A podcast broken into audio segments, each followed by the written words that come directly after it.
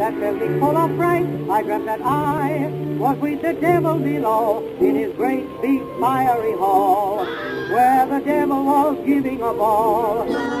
I checked my coat and hat and started gazing at the merry crowd who came to witness the show, and I must confess to you, there were many there I knew Hello. at the devil's ball. Welcome to the Dispatchist, a friendly conversation about hell and some other stuff. This is episode 19, Core Workout. Huh? What? And as always, I'm Jacob. I'm Victoria. I'm Jamin. Hi, hi, I'm Jamin. Hello. Hello. Jacob, you're supposed to be like, hello. No, I was trying. Oh, I should. Oh, hello. Hello. it's going to be a talky episode, and I'm going to get thirsty. Uh, Okay. Victoria, what you got for me? I brought a uh, bottle of pomegranate vodka. Um, Oh, good choice. Oh, oh, relevant, relevant. the only problem is, is that if you drink it, you can never leave my house. Yeah, that's why they don't offer samples of it at Specs. So what you're saying I is trick- if if I if I'm in specs and I open a bottle of pomegranate vodka and I take a sip. Oh, oh, rubbing hands together, evil Then plot. you, Yeah, you're stuck there. Uh huh. That's right, forever. You'll you will be a part of the Specs family, Lost forever in the fruit liqueurs aisle. Living entirely off of those tiny chocolate bottles full of like I'm okay with that. It's not the worst fate. Uh, I brought some entertainment. Ooh. Being turned into poison dripping vermin in the Hill of the Fornicators. Again with the fornicators. Um, they seem to turn up a lot. Mm-hmm. Yeah, they do. I promise this is randomly generated torments, though. Sure. Mhm. Yeah, you've got a list of like four words, and three of them are fornicate. Yeah. and weirdly, two of them, another one is turning to wolves. I don't know what's going on there. randomly Wow. generated. So they're poisoned, dripping vermin. Poison dripping vermin in the Hill of Fornicators. Wait, so they're vermin that drip poison? Yes. Hmm. Okay. I mean, I mean, I could explain the algorithms to you, but it'd be really tedious and silly. We went ice skating in a swamp not too long ago. I, I'm okay with dripping poison vermin. What? Where? Where? What? Sometime in the recent past, one of the tortures was a frozen swamp. Oh, Right. I thought you meant literally like you physically went out to like East Texas I did. a frozen no, yes. swamp. 100%. Uh, big freeze, February in Austin. I went to Caddo Lake. I was like, why, why wasn't I invited? Um, How do you feel about Nutria? I love Nutria. I'm a big fan. Nice, nice, nice. Mm-hmm. Well, for dinner tonight, this one is actually Nutria. really good. oh, gross. It's what's for dinner. I just lost my appetite. Hmm. Nutrient. I want you guys to see this picture. Baked avocado with smoked salmon and egg. That sounds delicious. It basically you take an avocado, you cut it in half, you put a slice of smoked salmon where the pit was, and then you put that into a cup, and then you put an egg in it, like a you break an egg in it, and then you bake the whole thing till it's custardy, salmony, and avocado-y. Hmm. I'm holding. I like it. anything with an egg in it. Yeah. I'm holding it up to the microphone right now. Listen to that egg. I would put dill on it Dill would be good. or Like- capers, Oh, capers. Mmm. salt bombs, mm. Is that an ingredient or a concept? salt bombs or capers. Oh, okay. Uh, I like the co- concept of salt bombs because I love salt, and capers satisfy that well, desire. no, no, no. Let's let's imagine if capers were a real thing and not just an imaginary construct. what do you think a caper would look like? It would look like um. Burl oh, who's our little friend? Why, yes, yes. like when he in Frosty, and not in Frosty, in Rudolph the Red-Nosed. Reindeer. Yeah, Yeah, like that. It's, Tell me when it's over. No, we do have some hell news this week. Some of it is modern and some of it is ancient. So I guess big news first. the director producer team of David Gordon Green and Jason Blum is making release sometime this year a sequel to The Exorcist. What? Yeah, yeah. Mm, Um, no. Well, no, they did a really good job relaunching Halloween, apparently. Like back to roots, back to basics type stuff, get rid of all of the nonsense sequels. So this may be very good. They did a good job of another movie. No um, silver shamrock masks I um from Halloween. Oh no, I don't Halloween think so. 3? It was, the sequel they made in 2018 was more like basic conflict between villain name I cannot remember and primary character from movie one I cannot remember Michael Myers, and and lady Jamie Lee Curtis. quite I don't know possibly her character's name. quite possibly Aren't those two the same person? Michael Myers and Jamie Lee Curtis. you never see them together. you never Uh-huh. see them in the same room. Uh, one challenge to making this an effective movie is, according to Mr. Blum, like 95% of people have never seen The Exorcist at this point. They mostly know it through memes and Linda, Bla- Linda Blair jokes. So the movie has to be true to the spirit of the original, but stand on its own as well. Wait, there was a movie? So I just saw the memes. there we go. I, I thought, oh, I thought, hmm. D- It's okay. I thought. Do we know anything about high this school. movie? Like, I'm going to have hope that this is going to be at least an effective horror film. We'll see. Um, I'm just gonna not watch it okay. and save myself the tears because, yeah. Did you guys see the Conjuring, the latest Conjuring movie, The Devil Made Me Do It? No, I saw it on. I've seen ads for it, but I would be interested to see what y'all think about it. Okay. Note to self. Like, I enjoy the Conjuring franchise, so I'm curious. Okay. Role playing game release scheduled for June 2018. So Well, that's coming up, isn't it? I think it might be actually. This is a party LARP for four to six players called 13 Demon Princes. It's Oh. it's a dating sim reality TV show style dating game. What? Yeah. Uh, again, this is a live action role playing game. It's like dinner theater type stuff. But the conceit is that there's 13 demons vying for the affections of Lucifer the Morning Star, who's one of the Of players. course. This this is broadcast over all nine levels of hell. okay. um, The game's got some fairly evocative, broad idea characters like Kariz Oskami, the demon of light and darkness, who loves long walks in the sunny park but has to be the center- center of attention and would rather be alone if not fully and totally loved. So good luck with that with the like Prince of Pride there. Demons of knowledge, lies, the hunt. Artemal now lives in rural England where her hobbies include cooking, triathlons, and consuming the anesthetized flesh of fox hunters. That's political. I like it. That's Um, so political. Wow. Yeah. So this was supposed to be released in 2018. Obviously, that didn't happen. But if you go to Kickstarter and look up 13 Demon Princes, the a lot of the material to play the game itself is in the updates for the project, and we'll link to that in the show notes. Um, but it's a really neat little evocative party LARPer game, party LARP game. Party Okay. LARP. So, having never been to a party LARP, Uh huh. I haven't this either. is this is oh, for no, I four have. Never mind. nerd. I mean, I mean, sorry, was what something in my throat there. Um, so there's four to six players, Yeah. but there's thirteen demons. Well, you don't use all of them.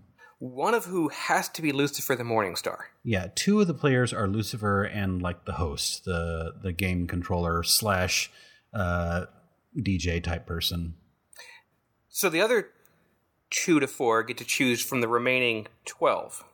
There's there's 13 princes, I think. I don't remember exactly. Oh, there's thirteen princes and Lucifer. yes. Okay, Well, yeah.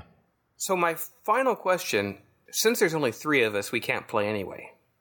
True. It would be a foregone conclusion. More like a three-gone conclusion. I guess we have to make friends. Oh, that's hard. Hey, are you listening? Do you want to come join us in hell? We have an empty seat. Maybe we could somehow, yeah, like play with play with strangers. Hang on, let me go out into the sixth circle and see if there are any LARPers. Oh, oh, take the pomegranate vodka with you. It's That's a surefire right. trick. Mm-hmm. They'll be right. stuck, stuck in our office. it's the only way I get friends is making them drink the pomegranate vodka. and Oh my putting them in my closet.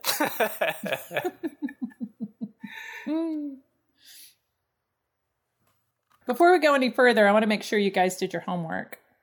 Remember that I, I sent y'all that worksheet? Short reading exercise and a thoughtful free writing, one paragraph or something like that. I wasn't paying attention. There, no. There, was, a, word search. There was a word search. Oh, a jumble. Yes. There's word search, a vocabulary quiz, and then the multiple choice section. I mean, this is a significant part of your grade. so I knew there'd be graded worksheets in hell. and what I do is I make everybody hand it to the person on their left, and and you know you have to grade each other's. Okay. Everybody hates that. Okay, do you guys want to you, you want to grade your worksheet? Okay, um, let's see. Jamin is on my left. Okay, Jamin, question one. The story of Persephone and Hades is a retelling of an Egyptian myth, a Mayan myth, or C, a Greek myth. Since I've been reading an awful lot about Mayan mythology lately, it's a Greek myth. I'm thinking Good like guess. a Akkadian. What variety? We could be more, more specific in these multiple choice questions. Oh yeah, yeah, yeah. Uh huh. You get extra Oh. points. Akkadian, uh, Mixolydian, Phrygian, Ionian, Harpsichordian. I made that one up. Did you? There's also what is the O one? There's an O one too. Oh. Orphi, or or is it Or Orphean? Orphidian? Or yeah. Isn't that upper pertaining to snakes? I thought it was ladies dancing in high heels. Oh, it's upper pertaining to snakes. What?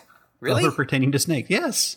Orphidian? No, Ophidian. I got it wrong. Oh Phidian. no, I, I I'm I'm referring to Orphism. Unfortunately, it's an it, the Orph, Orphistic myth of Persephone involves incest. So we may Well, want to come back to that later. Racking up the sex crimes here. Yep. Okay, question question two. Okay, so Jamin, do you wanna you wanna read this one? Who was the main character? Hades, Hmm? Persephone, or Demeter? Ooh, ooh, uncredited narrator. Uncredited narrator. That's I think that's half a point. And I would also say one could argue that uh, potentially everybody except Persephone is characters in the story because she is just kind of acted upon. yes. This is so true. I think we we go with everybody else is the main character of this story. Okay, so I'm going to read the third one. Demeter was a goddess of weather, the underworld, or farms. And that's a capitalized underworld. Like I It is a capitalized underworld, indeed. it hmm. took me. Took me for one. Farm seems too simple, but I'm guessing that the answer is farms. In this like very elementary school mindset that we're in. exactly. It is an elementary school worksheet. So all of agriculture and all of nature Farms. Is distilled to farms. It's a simple word. Agriculture is a big word. It is. It's like a fourth Yeah. grade word. Yeah, this is Okay, Jamin. What did per- try that again? What did Persephone and Demeter do together? They took care of A. Growing plants and animals. B. Children. C. Temples. okay. The prior question: What do you grow on farms? Children. Uh, children. Yep. I would say children. I think that's fair. I mean, you can't have children without produce. So, being a produce goddess, your ultimate end goal is children. I think that's need- legit. You need you need laborers Oh yeah, on those who's gonna farms. who's gonna till the weeds or uh, who's gonna harrow the fields? I think we can take this back to its to its you know pre-Ur origins and say that uh, if Ishtar is the person in question, then children is the answer. But we're not doing that legend this week. Oh, okay. Are we are we gonna talk about Artemis later? Because Artemis was children. Artemis was children. I think she's involved. Yeah. Yay! She's made entirely of children. Just a bunch of children in a in a gown. Question five, Jamin. Uh, Hades saw Persephone and he decided to take her to the capital underworld to play cards, be his queen, to make a party. I think the answer we all want to say is play cards. I think to make a party is the correct answer. Right. So, I I think I think you're all going to see this when you click the show notes, but it's there's multiple twos, right? If we read it, Two Oh. to make up Oh. our Question T. five, answer C. Hades saw Persephone, and he decided to take her to the underworld too to make a party. Okay. This is good Englishes, guys. This is real good Englishes. I think this is also potentially like the lyrics to a song. I'm going to take you to the underworld, girl, to to make a party, to Girl. to make a party, girl. Let's play cards. Let's play cards and make a party, girl. To the tune of "We're going to the chapel and we're going to to get married." We're going to to get married. going to the chapel and we're going, Going to to to, to get, get, married. I- uh, please excuse that attempt at singing. Moving on. What happened to the plants and flowers when Persephone disappeared? This is the only answer that is, that are um, com- only answers that are complete sentences. They grew. Plants Oh. stopped. Yes, There's punctuation. there's punctuation. Plants stopped growing and flowers wilted, or they disappeared. Well, grammatically, when Persephone disappeared, Persephone disappeared. So it's got to be C. They disappeared. Yeah. Yeah. That is a Hmm. sort of unmoored modifier there. Uh huh. And to be What fair, to- after a plant stops growing and wilts, it then disappears. Like, Yeah. Ultimately, not just- yeah. yeah. And all of us, all of us disappear eventually. Why did Zeus help Demeter? Because he was the king? Because he was Persephone's father, or both? Uh, how about uh, D? All of this was his fault. Unresolved guilt complex. Yeah. I mean, yes. So, last question Who is the fastest of all gods? Hades, Zeus, or Hermes? This is a trick question because we didn't talk about Hermes. We We weren't in Miss Jones's third grade mythology class. we don't either. know. Like this is. I know who Zeus is. I know who Hades is. Who is this Hermes guy? Come on. He's he's at the bottom of the worksheet. He's got a brown nose and hmm. golden sandals. Oh, by the way, I have to say that the image of Hades is just fabulous in this worksheet. He looks adorable. Yeah. I mean, yeah, he. I'll, I'll hop in his chariot. Yeah, what what gives? Like he really is way hotter than I'll pick- everybody else. I'll pick flowers in his Elysian fields. But is he faster? Ooh. I think I think you could make a case for Zeus because depending on how you define fast, because like he was in everybody's chariot. Ow. Well, I think we all got A's. Oh, I think I think all of uh, America America got an A today. I'm I'm marking A on this sheet. I didn't even look at the answers. It's a A, If I- A plus. If I click Everybody fi- gets a sticker. if I click the finish link, link, does it go to my supervisor? Do it. I want to see what happens. I tried. It didn't work. You have to register. It says check my answers, and nothing. Oh well. No, it does. Like if you do the word jumble and the word search, it will give you the the corrects and the uncorrects. Interesting. Hmm. Yeah, I've I'm good at worksheets, guys. I like this one. Yeah, we need to find more worksheets. Also, I have a I, I have a suggestion. We have a new segment called I have two new suggestions. A, we have a segment called Kids Corner. Ooh, Two, we create Mad Libs of some of our favorite myths and stories. hmm, hmm. Profit. I think if we model how fun the Mad Libs are, then everybody's going to get on board because who doesn't love Mad Libs? Absolutely, yes. Is there like some sort of deep and primal conflict between the ideas of demonology and Kids Corner? No, I think it fits perfectly. Kids are kids are dark. Okay, fair. What would Moloch say? See, that's yeah. We could have a that could be kind of the dear. Um, what was Moloch's it? corner? Dear something and Andy on that. Dear Alex and Andy on Zoom, where kids write in with their interpersonal issues, and Moloch could give them answers, give them advice. Offer yourself to me. Funnily enough, that's what he says every single time. No, right? It's the easy answers every time. um, so obviously, we're talking about Persephone and or Kore today. We should probably just briefly skim over the myth itself for that one person. In I got this. okay, Kore is the Greek word for like maiden or miss or ma'am or young lady. It's just a it's just an honorific. Like all these Kore votives that you see, it's just they're young ladies. So uh, I'm gonna make it real easy, real simple. Kore just means young lady. The end. I fixed it. Lilith's owls. You know they pay us by the word, right? Did you say Well, bowls, for- owls? I, I think I, to me, I heard bowls, owls, and then I was assuming you would say maidens because that's Oh. really we've talked about all those things. Yeah. Uh, so, so guys, we are spending an eternity together, so we're gonna have to pad this out a little bit. I'm gonna need more pomegranate vodka. I think Um, we could fill in a little, a few of the details.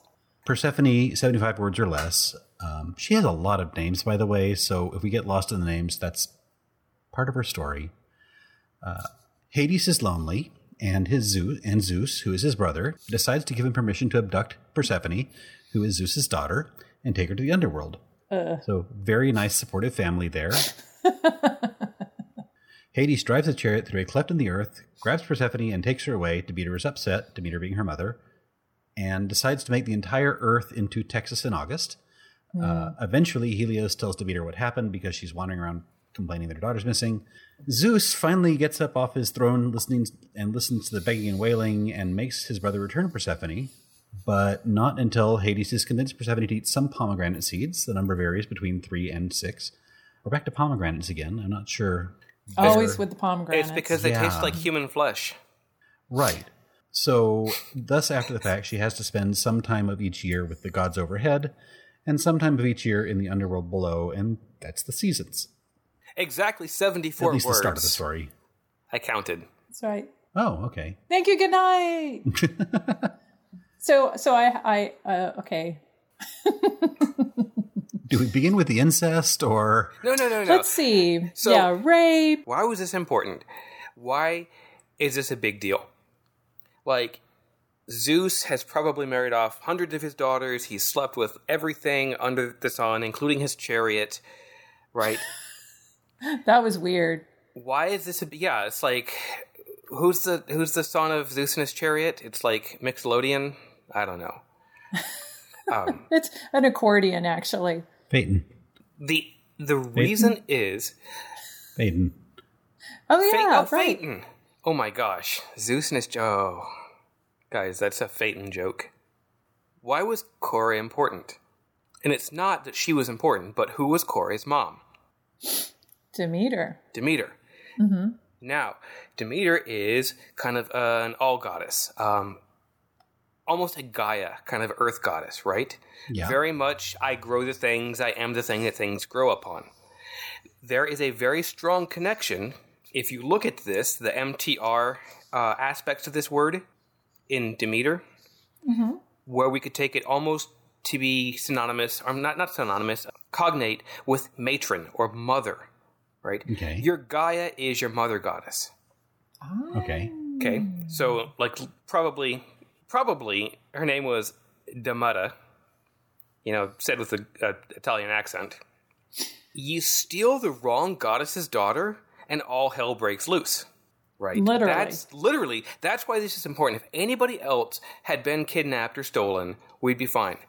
But the lady in charge of growing the planty plants that you eat so you don't die of starvey starve is suddenly super pissed off and not doing her job.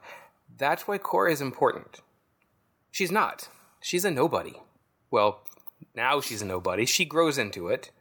And I was like, oh, this story, how we're explaining reality, how we're explaining nature. Hey guys, things happen. Why do things happen? Uh, the gods did it. Okay, why did the gods do it? Well, they got angry. So that's that's I wanted to start with that. Demeter is really the prime mover in this story. The beginning of the story. I would agree with that. I definitely would agree with that. I, I firmly believe that Kore slash Persephone is she's a metaphor. She's actually not intended to be a person on her own. Yeah. And in fact, like potentially, I don't know if there's like a Hecate thing going on here where you have the mother daughter and crone. We don't have a crone, but in one person. So she's actually she does she wouldn't exist without her relationship to Demeter, like hmm. literally and figuratively, because they are the two goddesses that in, in a lot of representations that are not, you know, 19th century, and in fact, a lot that are, they are always seen together. So they're, you know, I feel like they seem- have to be joined. It seems like there was a void for a power couple myth of some sort that needed to happen because the Greeks really admired the Mesopotamians. Like the Mesopotamians were to ancient Greece what ancient Greece is to like 18th century America. Hmm. So they may have been just picking up on the Ereshkigal Nergal story or the Ereshkigal abduction story because Ereshkigal was also an abducted female underworld goddess. Uh, actually, so was Mexico. Oh, help me with that name. Mixed, mixed, ooh, Mictawasikat, Mict, oh, stop. you mean Mictecacihuatl. I did. I just couldn't say it. Hmm. It happens. Yeah, because she was uh, abducted and then flayed. Well, she was less abducted than sacrificed as an in- infant. Right, but we're definitely in the unwilling female death goddess Oh, uh, fair, fair. family Hmm. here. So I 100% want to agree with you on this one. And I really also am going to say, not really.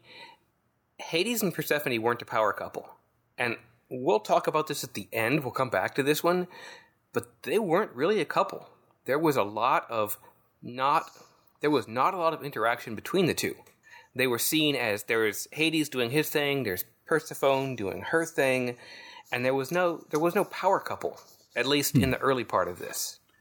Later, they're described as being together a fair bit. Like they tend to be described as like a dyad. Whether or not they do anything together, I guess it depends on when the story is. Yeah, exactly. That's much later. It, I would almost say it's like Edwardian romanticism or Victorian romanticism.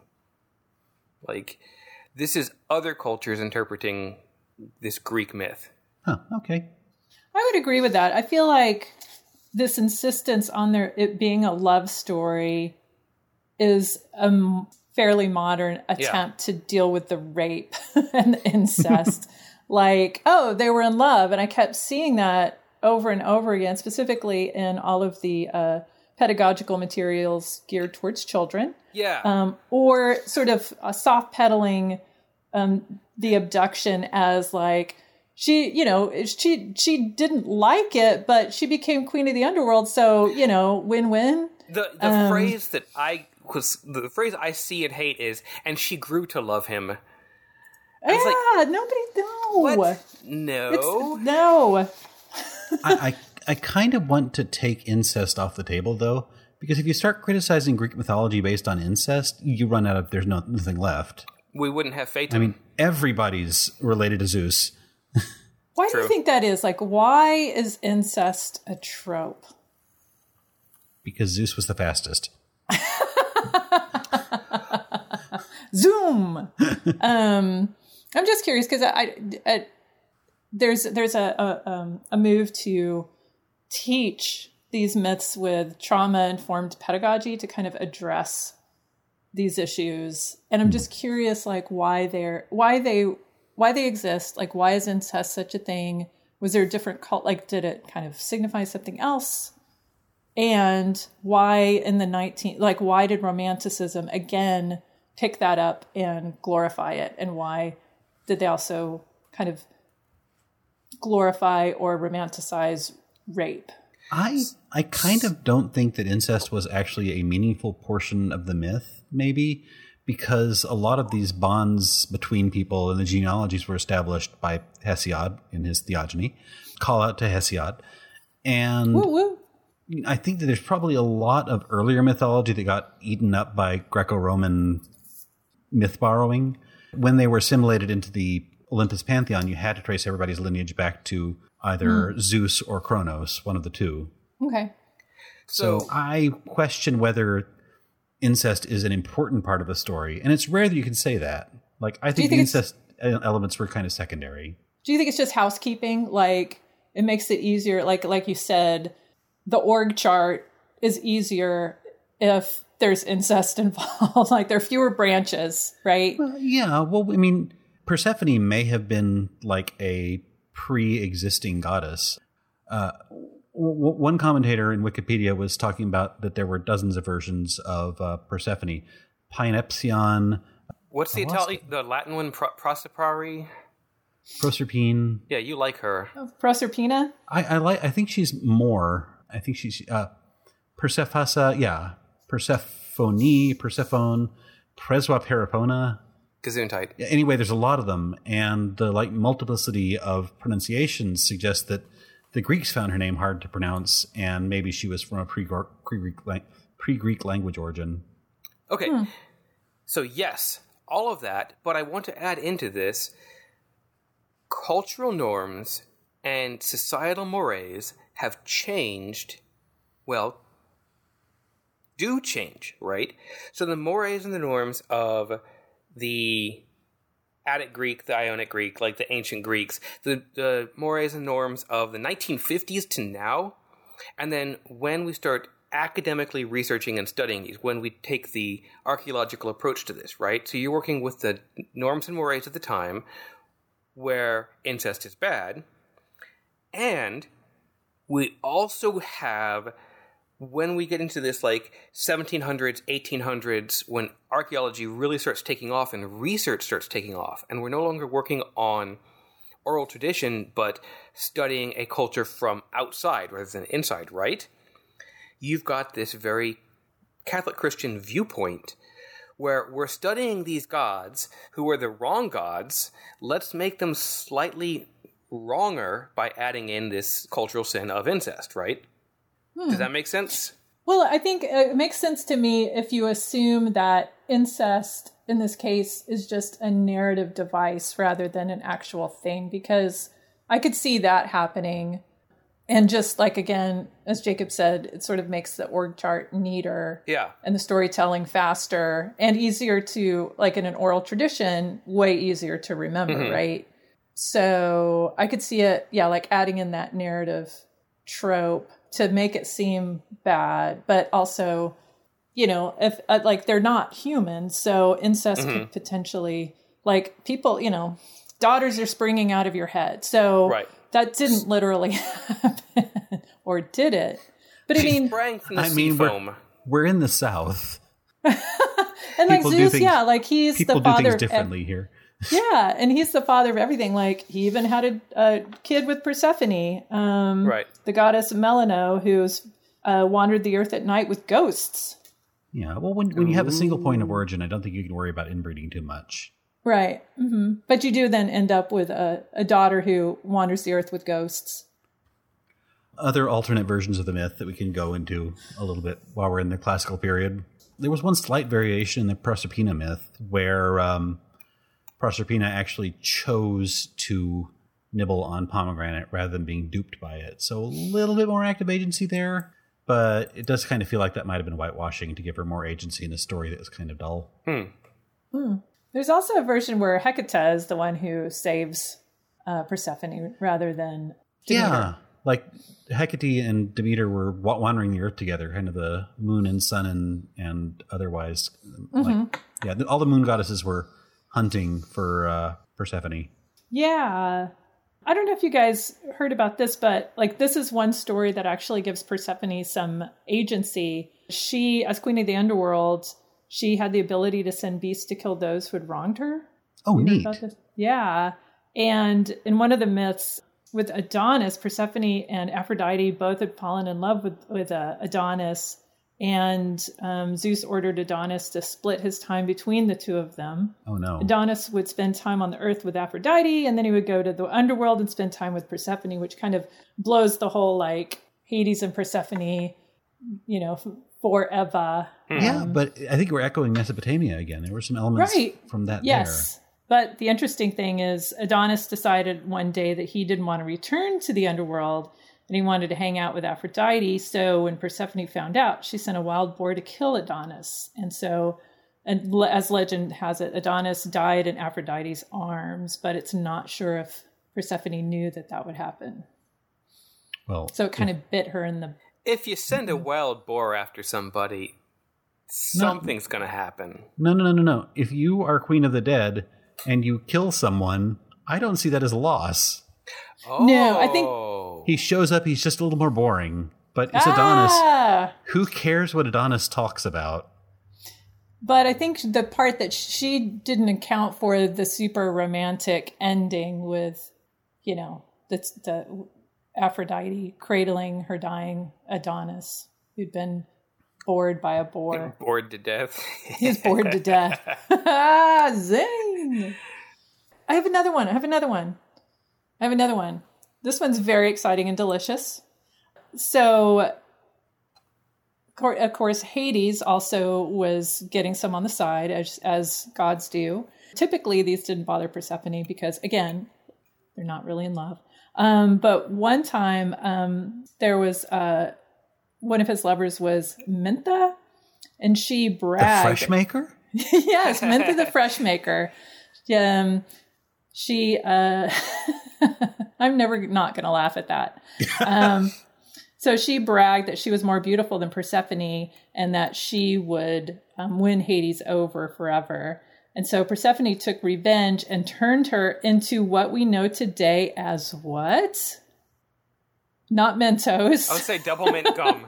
I'm going to need an A, B, or C here. Um, Um, a tree, a flower, a mountain, a stag. an insurance adjuster, choice one, a mint plant, choice two, or pomegranate vodka. Oh, Mentha. Okay. Okay, I see now. That sort of makes sense, I guess. to that death and vegetation thing.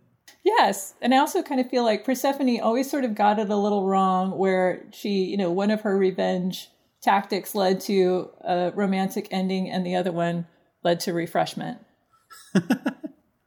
So the Voldemort thing with her, like the reason we call her Kore is because she is the one not to be named, and uh, Oh that's kind of no. Well, Yep. No, kind it's- of it's- part. Yes, a little it's bit. a euph- it's a euphemism. It's like calling the fairies the good people. She's just the maiden. Right. But it's also if the cycle of time is a cycle of time, the maiden is spring. Right? There is no the crone. Well, but we've got winter and death, and well, the word is actually blight when Demeter blights the world, right? If she and Demeter are agrarians, you know, if they're earth goddesses, she's the maiden. She is the spring, the blossom, the shoot. Well, that I mean that is an interpretation, but she's also the, one of the big nasties out there. I mean, her her name means the destroyer. Sometimes. No, well, Persephone is the destroyer, Kore is the maiden, no. Kore is a title, right? and Persephone holds that title. There are an awful lot of euphemism names for her, though. This is not Yeah. just Kore. There's there's a number of Right. them. Okay, so so this lady was when she was the daughter of Gaia, or the mother, Demeter, she was the maiden, Spring. When she went to hell, she became Persephone, who is the destroyer, the reaper of corn. Because we're we're combining people like in the in the days we combined people, right? We have a goddess of the underworld who is one of the big meanies, but before she was taken down there, she was the maiden. Well, here's a question, and maybe it's uh, it's just kind of a amusing, not a, not an amusing muse. Are muses involved? It's why yes, yes they are, but there's also uh, this idea that you know, as one person, the Demeter Persephone relationship is one of fertility Mm-hmm. versus aging or like you know uh non-fertility let's say like becoming like aging becoming becoming barren and the mother having to ne- necessarily separate from the daughter for that sexual awakening where she becomes a fertile being and so the pomegranate is part of that because it represents like a loss of in, in some cases a loss of virginity and sexual awakening. So that separation is necessary to allow for the maiden to come to her sexual own. Yeah, and and this is all very cyclical because, well, time is like that. The year we've got a, a spring, we've got a harvest, we've got a blighted winter, which, like, yeah, that that that makes sense. And as again, all of this is explanation and understanding of the world we live in, Mm-hmm. or at least saying we understand it by saying things happen and naming them gods. Mm-hmm. Yeah. And conceivably, like back to Hecate, like uh, the three in one, you the the maiden, the mother, and the crone. Like Demeter's kind of a she vacillates between mother and crone. When Persephone is is in the underworld, she becomes the crone, and she needs Persephone to go back to being the mother. So hmm. she kind of like is chasing after this renewal of her role, hmm. or sort of a vacillation of her role. I don't know. I just made that up. I'm okay with that. Yeah. Yeah. I mean, why not? All these are like overlapping. Let's go back to who was Cora. Cora was either the daughter of Zeus and Demeter, or Zeus and the river Styx. Hmm? There's there's alternate things there. The river Styx could have been the mother of Cora, who was then taken. Right? So moving on to why this was important. In a lot of these tales, in a lot of these tellings of the tales, Persephone isn't given a lot of personality right? Like you said, a lot of the major players, Hades and Zeus and Demeter, they do things, and Persephone just sits in the background and eats pomegranate seeds. What's happening is the world around them is happening, right? Harvest, winter, spring, harvest, winter, spring. Let's press pause for just three seconds and briefly touch on the definition of rape. I think we're going to go for like 50 rape hits this episode, and that might make someone uncomfortable. Hmm. So, are we talking about rape in like strictly a sexual sense? I think that there's multiple meanings on the table here. No, absolutely not. In fact, rape, the word is capture. Uh, there's two paintings. The Rape of Europa, that was by Titian, and who doesn't love Titian? And then The Rape of the Sabine Women, also known as The Abduction of the Sabine Women. And the kidnapping. It's it's a capture phrase where it's like literally when Hades bust up through the ground, he grabbed her and he took her back. That was the act, right? It was not a sexual act. It was a uh, a kidnapping act.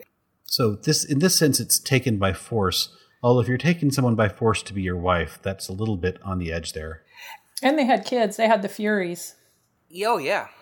Well, it's like teenagers that never end. That's right. It, they, it's not the baseball Furies from uh, what is the movie with all the little gangs? Now I can't remember. sand, sand mudlot. sand. what is it? The Warriors. The Warriors. Oh. Warrior, oh, Warriors wow. come out Obscure. to play. So mm-hmm. remember, back in these days, times was different. Mm-hmm. Cue the banjo. Oh yeah, cue the ancient Greece banjos. There was most society, most of society was arranged marriages. There were a lot of dowries involved. There was a lot of pre-negotiations, and very few people had a say in what happened, except those paying the dowries. Right. So Hades asked Zeus, and Zeus gave his permission. Right. This was a pre-arranged marriage whether he had bust up from the ground in his chariot, and I want you to know every time I say bust up, I'm doing the hand fingers. The hand fingers? The hand fingers. I'm doing, Those, the, doing the gesture. the dig 'em up hand fingers. Yeah, the dig 'em up hand fingers.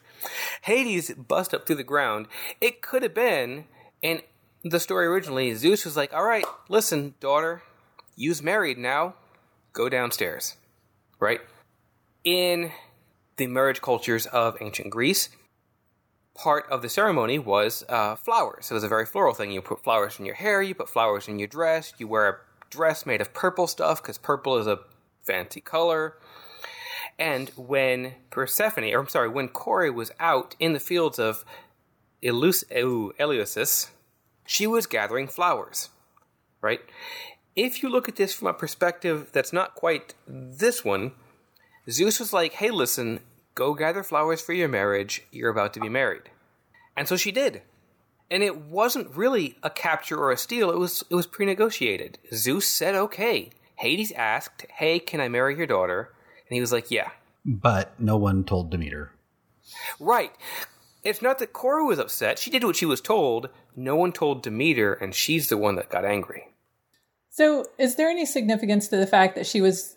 Uh, several of the stories say that she was distracted by a narcissus.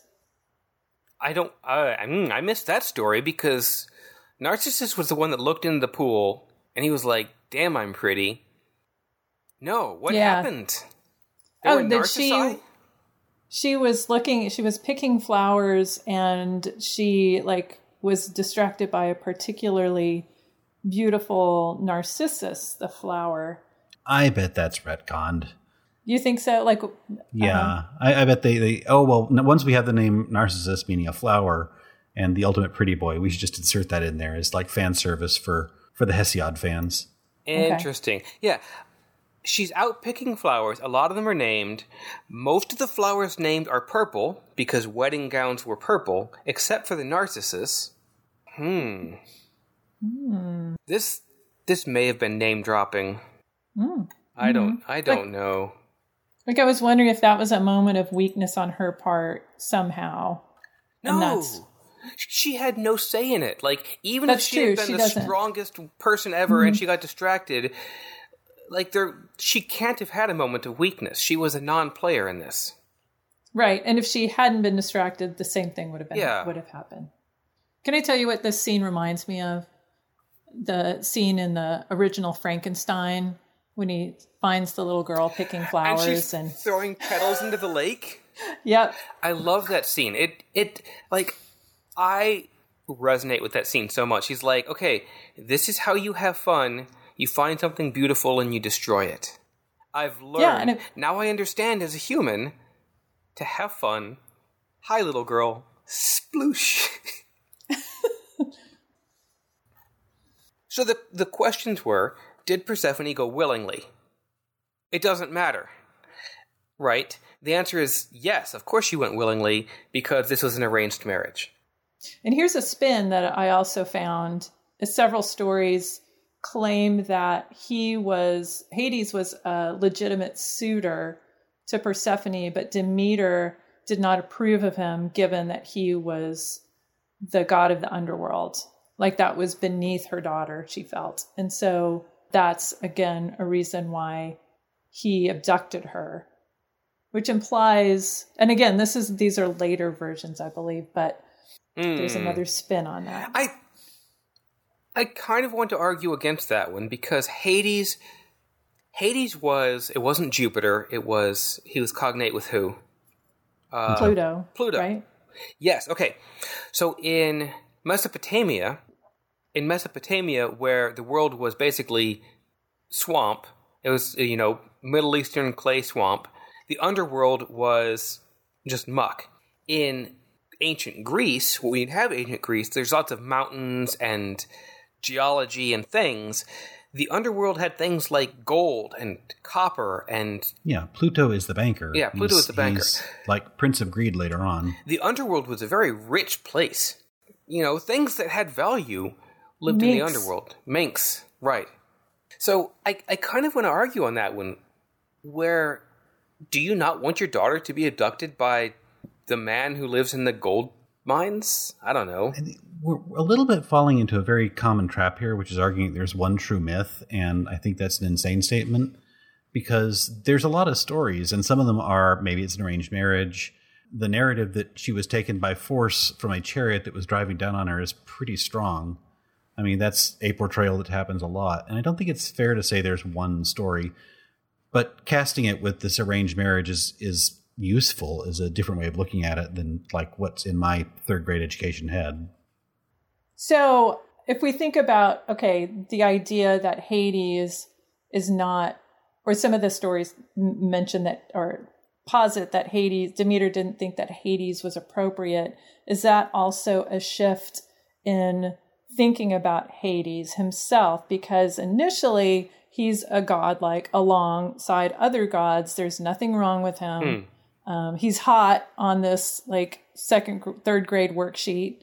Um, but there is this shift to him being considered like underworld becoming more you know a place of death and evil and hades himself being represented potentially as more of a devil figure like in the silly symphony cartoon of uh, the goddess of spring where hades is our little party city devil so and in one of the stories, he's described as an old, rough looking um, man that is very unappealing. We know by like 400 he was starting to be associated with the Christian devil fairly strongly. Mm-hmm. And I think that was during the period that classical Greece existed. So, yeah, so I think maybe that's why there's that story of him being an, an inappropriate suitor. Yeah, maybe the villainy role grew over time. Mm-hmm. So I was reading Wikipedia in preparation for today's episode, and I noticed an interesting line that I misread entirely. Mm. It said Persephone was identified by the Romans as the Italic goddess Libera. And I, that is I saw that too. Yeah, that is not the goddess of italics, which would be awesome.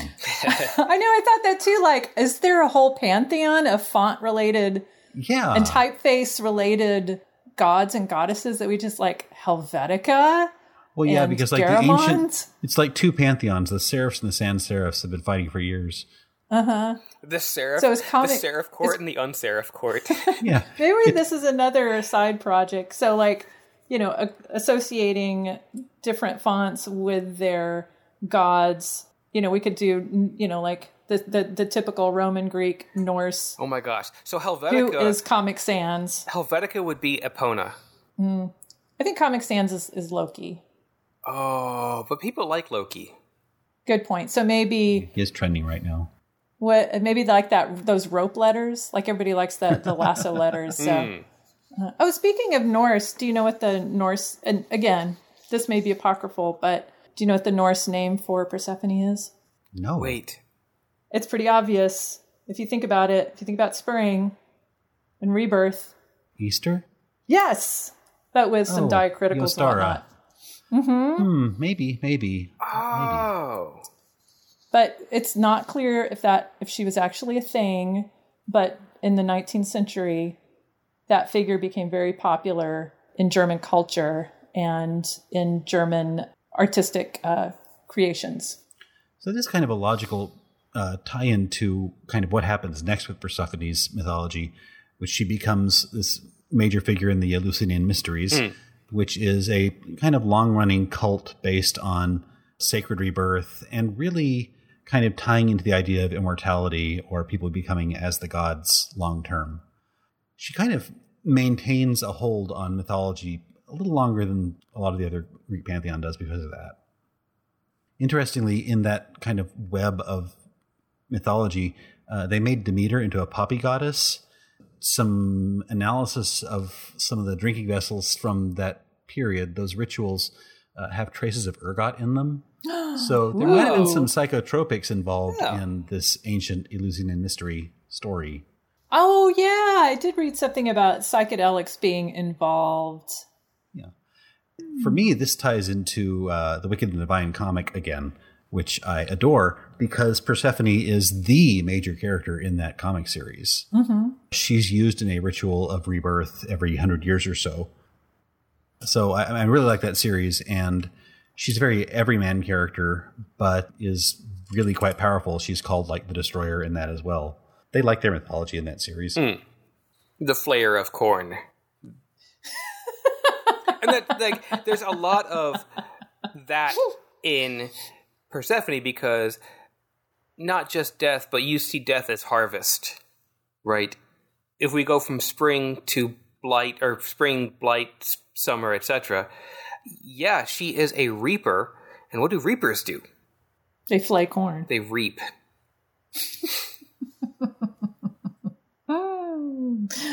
Oh, poor corn. One of the reasons Persephone turned up in our research on the Ladies of Hell is because she's one of the named demons in a few grimoires, specifically the Sacred Book of Abramelin the Mage. That's a 1608 tome, sort of a grimoire novel, the story of a merchant who receives a bunch of mystical wisdom from an Egyptian figure named Abramelin the Mage. That's kind of redundant. I guess it's in the title. There's tons of Kabbalah and numerological things, and it's all ordering spirits around and such like that, and invoking them in the correct orders to use the correct spells, the correct counterspell demons, etc., etc., etc. All the grimoires read like this.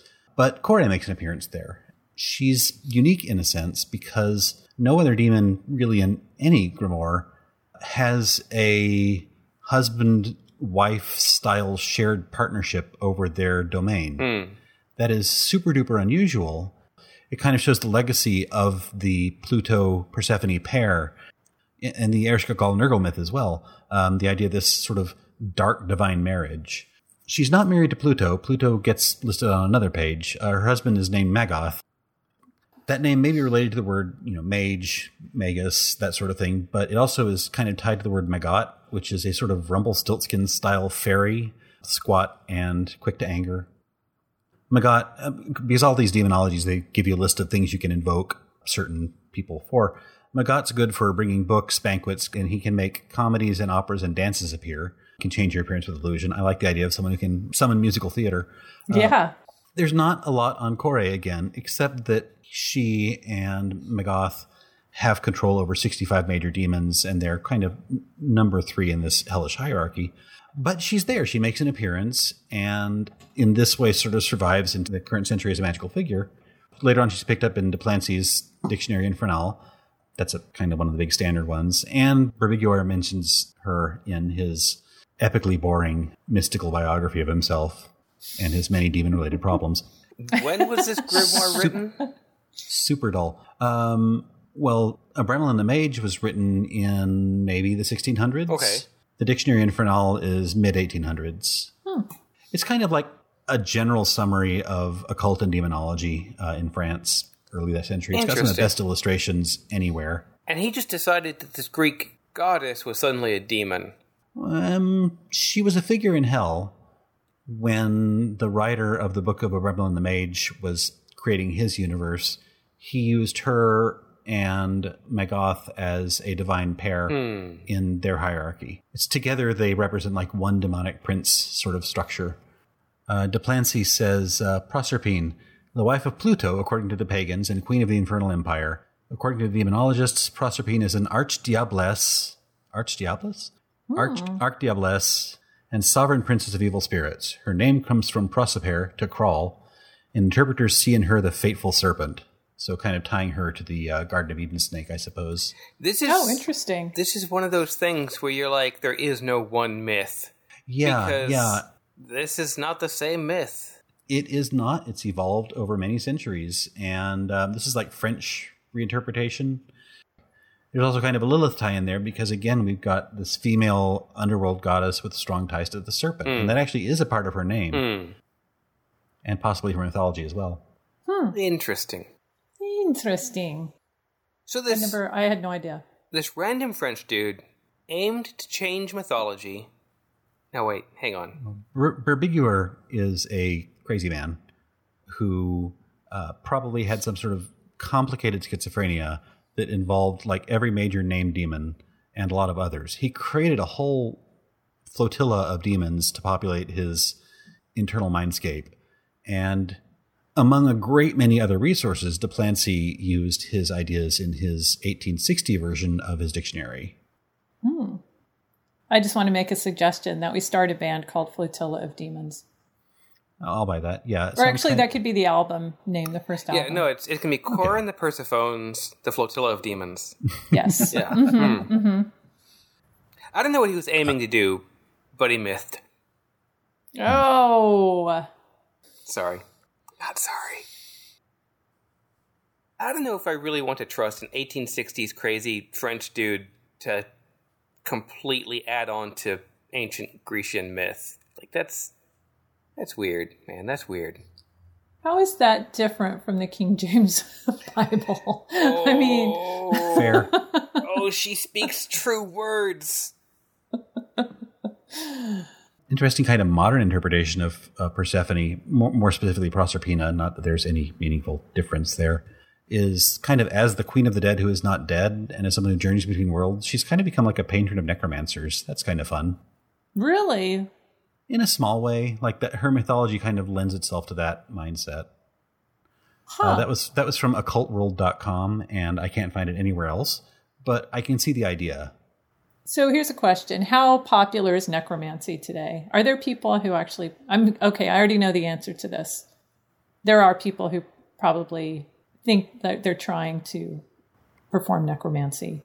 Um, I mean, I feel like the world of demons and ceremonial magic involving them is one mid-sized thread in the massive. We'll use the word symphony of occult threads and ideas. There's a lot of people that use them like familiar spirits, and I think that the Book of Abramelin the Mage feeds very heavily into the Golden Dawn and Crowley's uh, Thelema School of Magic. So it's not a minor thing. It, it's a part of a magical legacy that's that's as strong as you know any other hermetic hermetic branch. Okay. And just an aside, I was rebuked strongly in a Wiccan store in Galveston for saying Crowley. It's supposed to be Crowley, according to this very officious witch Wait, in Galveston. what did Ozzy sing? Crowley. Mr. And the guy that this guy was furious at he he blamed Ozzy for everybody in his store mispronouncing Crowley. Well, I mean, Ozzy is to blame for just about everything wrong with the world today. You know, It's true. horns, horns, horns, horns. But Oh no, that's Ronnie James Dio. oh, oh, you're right. Mm-hmm. Oh. Mm-hmm. Mr. Um, Crowley. Okay, See, it doesn't so sound as there good. is a poem written by Aleister Crowley. One stanza. There met one evening in a sylvan glade a horrible man and a beautiful maid. Where are you going, so meek and holy? I'm going to temple to worship Crowley.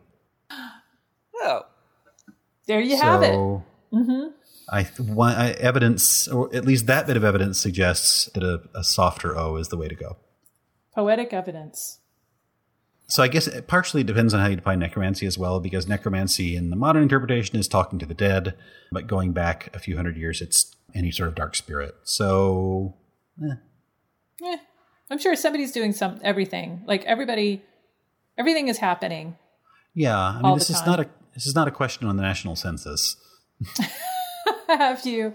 How often do you perform necromancy? Yeah, is it? yeah, and if so, and if so, what do you mean?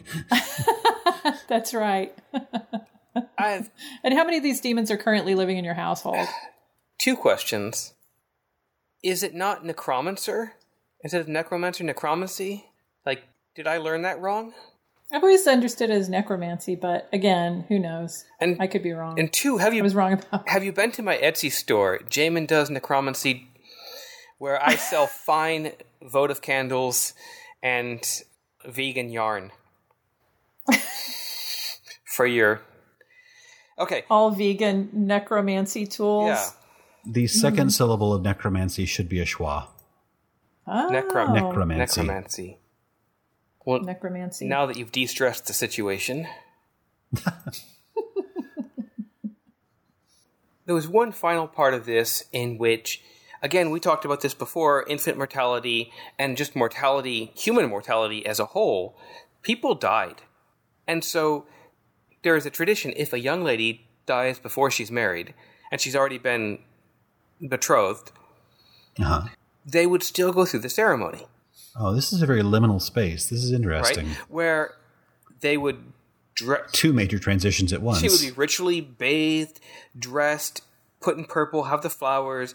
There would be a ceremony, not a wedding ceremony, but there'd be a ceremony, and she would be the bride mm-hmm. of Hades, oh, wait, it got dark there all of a sudden. right? It really did. well, I mean, okay, so again, it was a terrible time. People died all the time. It's it's it's what they did for fun. but hmm. if if you died before you were married, you still went through this process, and it was a kind of a what's the word? Where it's like I'm part of this world, so I'm going to be part of this world, right? Spring happens, fall happens, death happens, marriage happens. If so, life has a purpose, right? And so, if you can't fulfill this purpose before you've done it, if you die, you still get to ritually fulfill the purpose of death, which it's kind of a, a closure thing for everybody involved, right? It's not just I'm burying my daughter, I am burying my daughter who has come to fruition and fulfilled her life. Yeah, there's so much ambiguity in in like that story that is like right on the edge of being a bright bright new chapter and then becomes a sad new chapter. Hmm. That's a really beautiful idea. I like that a lot. I mean, it may not be for everybody, but it's a powerful ritual idea. Yeah, mm-hmm. and, and a lot of this with the the Eleusinian mysteries, where these these occult activities, which were done by people, and we don't know what they did because it was a mystery. The bastards. Did predate Instagram by about 700 years. Yeah. but one of the suppositions is is it removed the fear of death. Death is not something we should be afraid of because even if death happens, we can still find fulfillment. Well, thank you for joining us. At, good play, good way to end. Yeah. yeah. Mm-hmm. Hey, can I have some more pomegranate vodka? Sure. I made you a bed in my closet. Yay. Thank you for joining us this week. We sure do appreciate it. If you enjoyed this episode, please consider going to your podcatcher of choice. iTunes is a good one. And leave us a recommendation or a review. Uh, and, uh, you know, like us on your favorite podcatcher. Thank you so much. And uh, we'll see you in hell.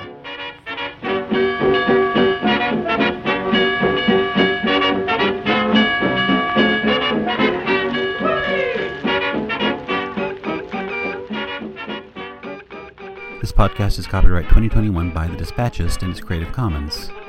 You're welcome to reuse with attribution. Look for us on your favorite podcast app. Say hi to us on Twitter or Gmail at The Dispatchist, no spaces. Check out our website, dispatch.ist, for more episodes, show notes, and a variety of hellish resources.